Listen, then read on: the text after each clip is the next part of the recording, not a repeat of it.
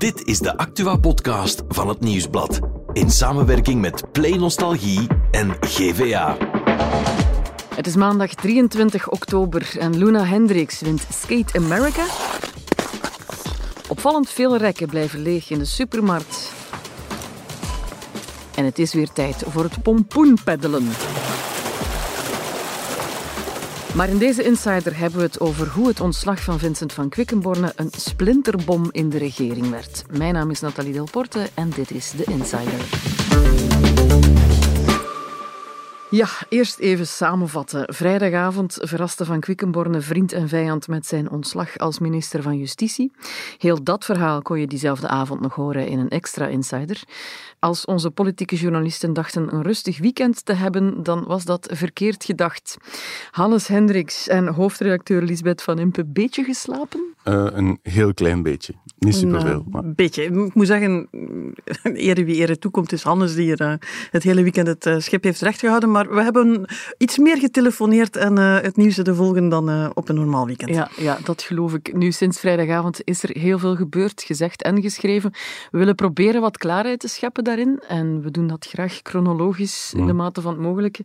Dus we duiken achter de schermen van dit politieke weekend, hebben het over het gedrag van de Kroo, de nieuwe minister van Justitie Paul van Tichelt, de gevolgen van dit alles voor Open VLD en hoe het ondertussen is met minister Verlinden.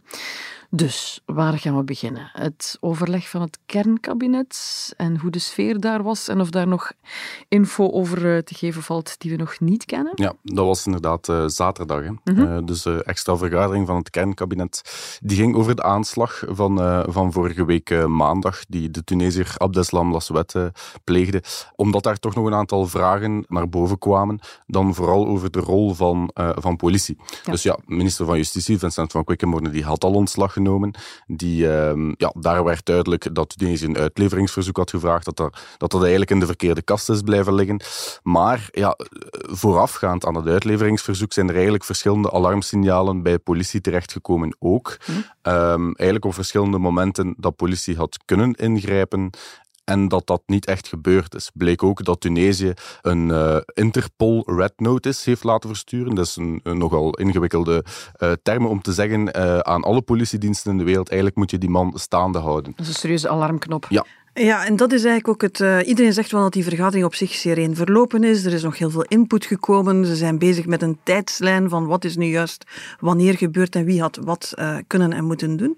Uh, nu, dat op zich is al bijna opmerkelijk dat we eigenlijk al. We zitten dan al dagen na die aanslag.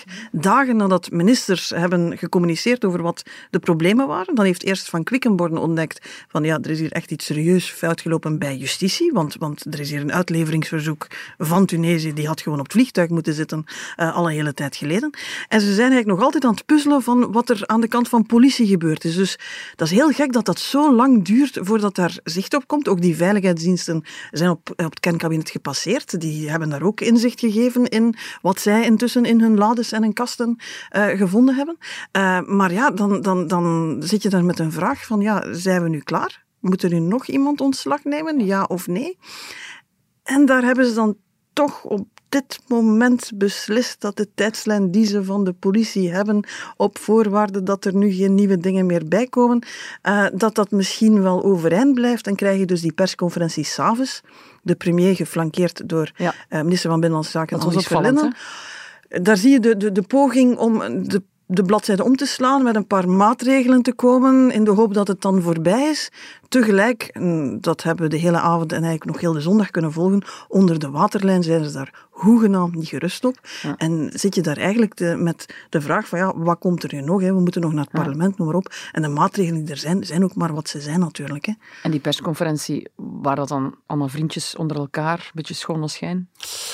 Wel ja, eigenlijk werd vrij snel duidelijk dat er um, Annelies Verlinden dan, want daar ging het eigenlijk mm. voornamelijk over, over die dag, dat zij geen ontslag ging nemen. Ze had ja. voor de kern uh, zelf gezegd voor de camera's, kijk, alle procedures zijn gevolgd. Ik hoorde dat ze dat aan tafel tot wel duizend keer herhaald heeft en dat die quote intussen boven haar bed hangt. Alle procedures zijn gevolgd. Wel, um, ik heb uh, alle mogelijke informatie die vandaag door mijn beslissing is uh, onderzocht. En ik heb op dit moment geen aanwijzingen om te besluiten dat de politie procedures of stappen in de procedures niet gevolgd heeft.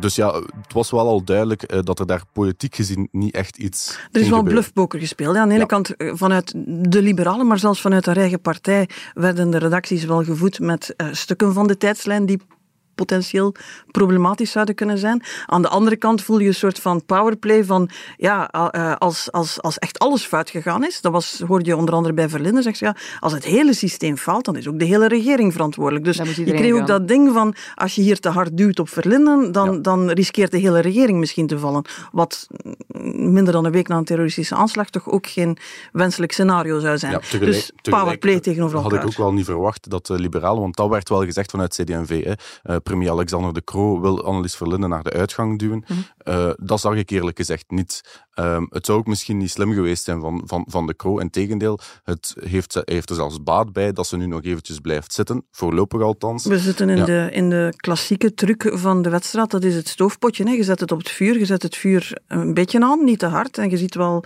uh, studderend gewijs of dat er op het einde van de week nog een minister zit. Hè. Gaar gekookt of niet. En dat is eigenlijk wat, dat, wat dat je voelt dat een beetje de inschatting is geweest. Hè. Er was niet genoeg om te zeggen van Annelies, jij moet nu ook gewoon stand TPD vertrekken, want uh, daar riskeer je dat inderdaad heel de regering uh, valt.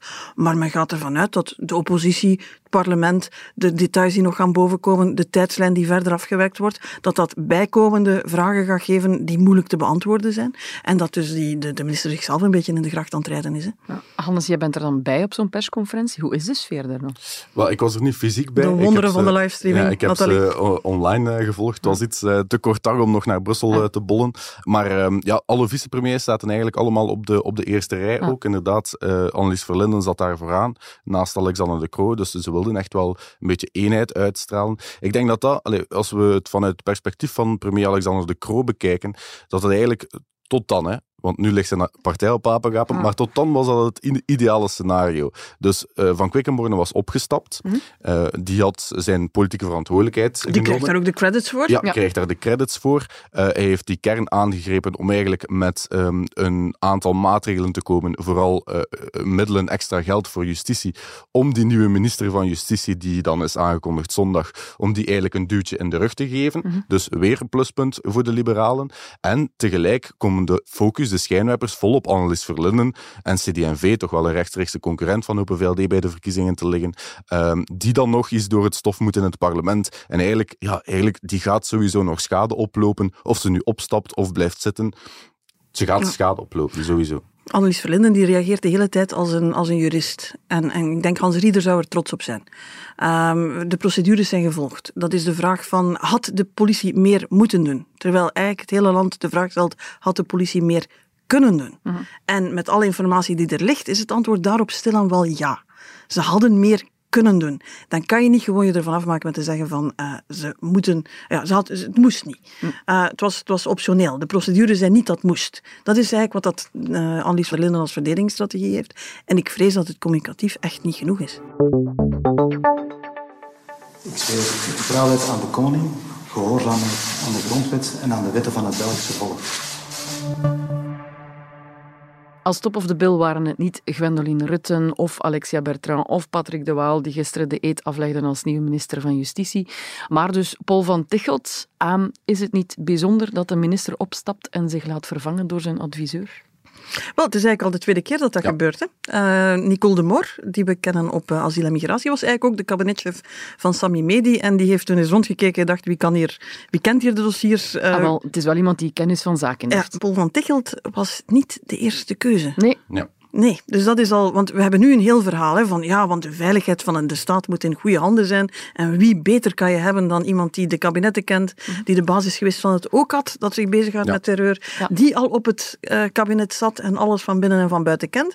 Dat is een heel goed argument voor Paul van Tichelt. En je hoort ook eigenlijk weinig mensen die denken dat Paul van Tichelt het niet kan. Hè. Ja, uh, maar dat is wel een beetje uh, zuur dat, dat dat argument maar het tweede argument was. Ja. Het eerste was, kunnen we een advocaat strekken die ook op tv komt? Dat is eigenlijk samengevat de telefoon naar, uh, naar Chris Luiks, de gekende strafpleiter ja. in het Antwerpse, uh, die eerst gepolst is. En dan, ja, dan zie je, dat gaat gewoon over ja. een, een, een nieuw gezicht, een nieuw pionnetje voor Open VLD. Um, wit konijn. Een wit konijn, die heeft even nagedacht, heeft dan blijkbaar zelf ingezien van misschien is dit niet de beste keuze gek dat een buitenstaander dat beter ziet dan de premier zelf. Uh, en dan hebben zij ze naar optie 2 gegaan, zijnde die de veiligheid van de staat. Ja. En de gevolgen zijn er niet naast dat Gwendoline Rutte niet optie 1 was bijvoorbeeld, want zij is meteen vertrokken uit de nationale politiek. Patrick de Waal overweegt als onafhankelijke te gaan zetelen. Dat is een ware opstand binnen de partij die al moeilijk samen te houden was. Ja, inderdaad. Hè. Vandaag is het partijbureau van de Liberalen. Mm je noemde al een aantal namen. Eh, er zijn er nog een hele race. Ik denk dat er niemand is die echt super tevreden is. Ook Maggie de Blok, uh, Egbert Lachaert. Mm -hmm. gewoon iedereen. Mercedes van Volsem omschreef het zelfs zo. Um, Alexander de Croo en Vincent van Quickenborne weten niet hoe ze moeten omgaan met mensen. Dat zijn toch wel heel straffe woorden uh, voor een parlementslid van de Liberalen. Als het the record gaat bij de Liberalen, wordt het meestal nog wat kleurrijker. En ik las bij ons in de krant dat er iemand zei, ze hebben de empathie van een mossel. Ja. Dan weet je het wel. Dat is, dat is toch wel, wel heel pijnlijk. Hè? Dus ja, je kan perfect argumenteren dat Paul van Tichelt een, een goede keuze is, dat hij alle dossiers kent en zeker... Vooral als, door ervaring is ja, aangesteld? Ja, voor zijn, voor zijn ervaring is baas van het ook had geweest. Hè? Terreurdreiging, ja, we, we hebben net een terreuraanslag hm. gehad. Dus als je dan iemand moet aanstellen die nog acht maand uh, justitie moet leiden tot aan de verkiezingen en, en daar ja, nog een aantal belangrijke wetsontwerpen door het parlement moet loodsen, ja, je kan dat perfect argumenteren. Maar ja, hij is natuurlijk niet verkozen, hij is geen parlementslid. Dan moet je als partijtop toch wel ja, het nodige als je die keuze dan toch wil maken, dan moet je wel gaan masseren bij je eigen partij. Mm -hmm. Als we dan horen dat bepaalde parlementsleden gewoon niet gebeld zijn. Gwendoline Rutten is één keer gebeld de, de, de, de vrijdag en dan kreeg ze ja, via journalisten eigenlijk te horen dat er iemand anders op de stoep van de koning stond. Ja, dat is toch wel heel, heel pijnlijk. Het is ook een beetje de druppel, hè? want op Vlaams niveau is het anders. Bart Somers, Lydia Peters, dat, is, dat zijn ministers die op de normale manier minister geworden zijn. Maar laten we eens kijken op dat federaal niveau. Daar heb je Alexander de Croo, waar de zonnegod van, van van Open VLD met zijn buddy Vincent van Quickenborne. Iedere keer als zij moeten kijken wie mag hier nog meespelen, wie mag er nog mee in die federale regering, zijn ze eigenlijk buiten de fracties gaan zoeken. Mm -hmm. Eva de Bleker was, zat niet in de fracties, was niet verkozen op een Open VLD-lijst. Vervolgens moet die vervangen worden, dan gaan ze bij de MR gaan kijken. Alexia Bertrand, die wordt binnengeloodst. Opnieuw zitten die fracties daarvan, ah, zijn wij niet goed genoeg. En nu staat heel het kot in brand, want nu moet ook de buddy Vincent van Quickenborne ontslag nemen. En wat doen ze? Ze bellen eerst naar een advocaat die dus op tv komt en ja. vervolgens naar de kabinetchef alsof dat naar de fractie bellen het laatste is wat ze willen doen. Ja, ik moet zeggen, ego's van politici zijn rap gekneusd. Maar hier begrijp ik ze toch wel ja, een beetje. Hè? Wat gaat er nog overblijven van de Open VLD richting verkiezingen? Ja, dat is een goede vraag. Ik heb zo'n beetje de indruk dat Alexander de Croo op dit moment zo uh, op zijn alleentje op uh, de Titanic staat te dansen, te, te, zingen, terwijl de boot aan het zinken is. Iedereen heeft het schip al verlaten of zingt gewoon mee. En hij, hij lijkt inderdaad wel veel solo Ik vind dat eigenlijk nog een heel uh, vriendelijke analyse. Ik denk dat we straks met het Europees voorzitterschap de langste sollicitatieprocedure in de geschiedenis van de wereld gaan gezien hebben voor een internationale topfunctie. Mm -hmm. En dat op het moment dat die er is, dat er van de partij eigenlijk ongeveer niks zal overblijven. Ja. Dus hij speelt solo slim. Maar ik denk dat dat de rode draad door in de carrière van Alexander de Croo is dat Alexander de Croo aan Alexander de Croo drinkt. En ja. Vincent van Quickenborne denkt ook vooral aan Vincent van Quickenborne, soms ook een beetje aan Alexander de Croo. Maar omdat um, dat goed is voor Vincent van Quickenborne. Maar omdat dat goed is voor Vincent van Quickenborne. En dat is het gevoel waarmee heel die, heel die... Je zit ook met de kleine details. Hè. Je zit daar in Kortrijk met een waarnemend burgemeester, uh -huh. die in onze peiling van een goede week geleden veel beter scoort dan Vincent van Quickenborne. Maar ja, het weekend was ja. nog niet en hij voorbij. de stoel terug op. En hij had de stoel terug opgeëist. Dat mag allemaal, hè, maar de manier waarop dat je dat doet, ja, de, de, de, evidentie waarmee dat je zegt van, hé, maar ik ben hier wel de man. Ja, laat zeggen, de eeuw van de vrouw of van de ja. Open VLD of van de simpele partijgenoot, het is allemaal bij de ja. Open VLD nog niet aan de orde Je geweest. moet ook weten dat Alexander de Croo nu uh, de voorbije maanden eigenlijk net terug de brug had geslaan naar Gwendoline Rutten, mm. hè, waarmee hij eigenlijk ja. jaren ruzie had. Uh, die terug wel bij de partijtop betrokken uh, op het laatste congres, waar Tom Ongena eigenlijk ja, kantje boord voorzitter is kunnen mm. worden. Heeft, Met steun van Gwendoline heeft Rutten. Gwendoline Rutten er echt wel voor gezorgd dat hij voorzitter kon blijven. Dus ja, zij krijgt nu weer een dolk in de rug. Ik denk dat je op straat heel goed moet uh, rondzoeken eer je een liberaal vindt zonder dolk in de rug. Het was een bewogen weekend. De week zal niet veel kalmer worden, veronderstel ik? Ja, nee, je hebt vandaag al dat partijbureau van de liberalen. Het is de vraag of dat Alexander de Croo daar de gemoederen uh, wat kan bedaren. Dat zal heel moeilijk zijn als we de quotes aan, aan de ingang uh, allemaal horen. Ja, het is de vraag of dat er daar nu nog liberalen op stappen of niet meer naar het partijbureau komen. Ehm, dus ja, dat verhaal zal zich deze week zeker nog ontwikkelen. En dan ga je naar een, een Kamercommissie ook gaan, uh, waarin Annelies Verlinden eigenlijk uh, nog eens door het stof zal moeten gaan. Uh, ik hoor nu al binnen de meerderheid toch grote bezorgdheid over de tijdslijn, um, die nog niet helemaal gevalideerd is. Dus wat politie wanneer heeft gedaan in het dossier Lassouet. Dus ja, daar is de vraag of dat er daar nieuwe elementen opduiken die Annelies Verlinden en bij uitbreiding eigenlijk de hele regering in de problemen kunnen brengen. En de oppositie is nu wel helemaal, uh, helemaal wakker. Hè. Ze hebben vorige week in de commissie gezeten. Daar was eigenlijk heel weinig informatie. Daar ging het constant maar over die uitwijzingsprocedures en hoe moeilijk dat dat met al die landen van herkomst is. Ja, die komen nu wel gewapend naar, uh, naar die commissie en die willen nu het laatste gaatje in de tijdslijn zal, uh, zal onder vuur genomen worden. Gaat er iets positiefs uit voortkomen? Als er zo'n lange stilte bij ons valt, dan is het um, dat we het op dit moment nog niet direct zien. Um, het is bijna herfstvakantie uh, volgende week. Dus ja. Misschien positief. Uh, ik zoek maar naar lichtpuntjes. Uh. Maar, pas op, we zitten in een proces. We hebben na ieder, iedere keer als er zoiets gigantisch gebeurt, krijgen van er moet nog meer gedeeld worden, er moet nog meer gecommuniceerd worden. Daar zijn voor alle duidelijkheid al serieuze stappen gezet na 2016. Wie weet is dit nu weer een duwtje dat zorgt dat er, dat er weer een aantal dingen opgelost geraken. Maar om eerlijk te zijn, ik, uh, ik denk dat de federale regering en de politiek in het algemeen de laatste dagen echt geen goede beurt gemaakt heeft. En, uh, ik krijg zo'n beetje het gevoel van, we zitten in die endgame. Ik weet niet hoe, hmm. waarom, maar zo de, de regering die op apengapen ligt en dan de partij van de premier die ook op apengapen ligt. Is zo... En je ziet niet het begin van, van cohesie. Hè. Dat hmm. is, um, dus... Uh, het is ieder voor zich, denk ik, nu in die regering. En uh, dat, dat betekent niet dat ze gaat vallen, maar dat betekent dat ze ja, voortstrompelt uh, met, met de ogen op de meet, zeker volgend jaar.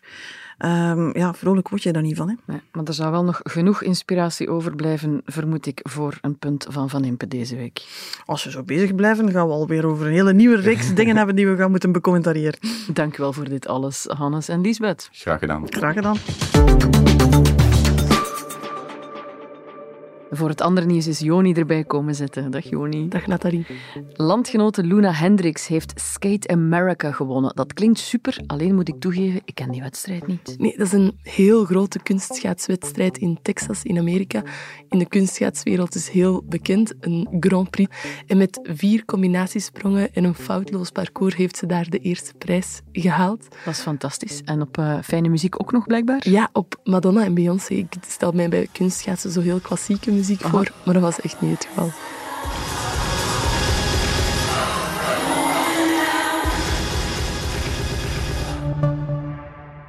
Dan uh, lege rekken in de supermarkt. Ja, kom je soms in de supermarkt lege rekken tegen? Dat valt op zich nog mee. Ja, het is vooral in de alcoholische drankenrekken. Ah, voilà, zie ik ja. te weinig. dus uh, 4% van de producten in de supermarkt is afwezig. In de alcoholrayon is dat zelfs 5%. En hoe komt dat? Ja, dat is een druk bezochte rayon ten eerste. Ja. Want heel veel mensen gaan daar blijkbaar langs om iets ik te kopen. Ik kom te weinig, blijkbaar. en er is ook heel veel keuze. Dus er zijn heel veel verschillende dranken. En daardoor is het moeilijk om die rayon snel op tijd aan te vullen, blijkbaar. Dus we willen eigenlijk weer te veel.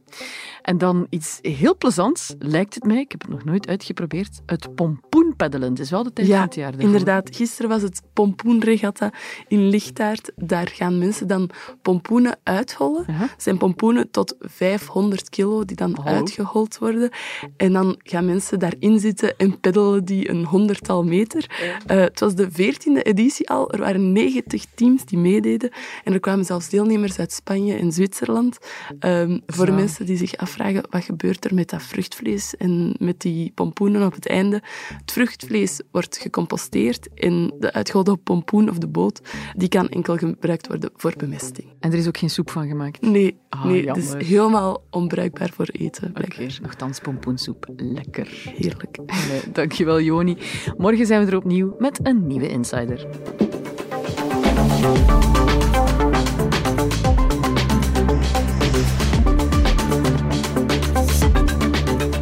The Insider, een podcast van het Nieuwsblad in samenwerking met Play Nostalgie en GVA.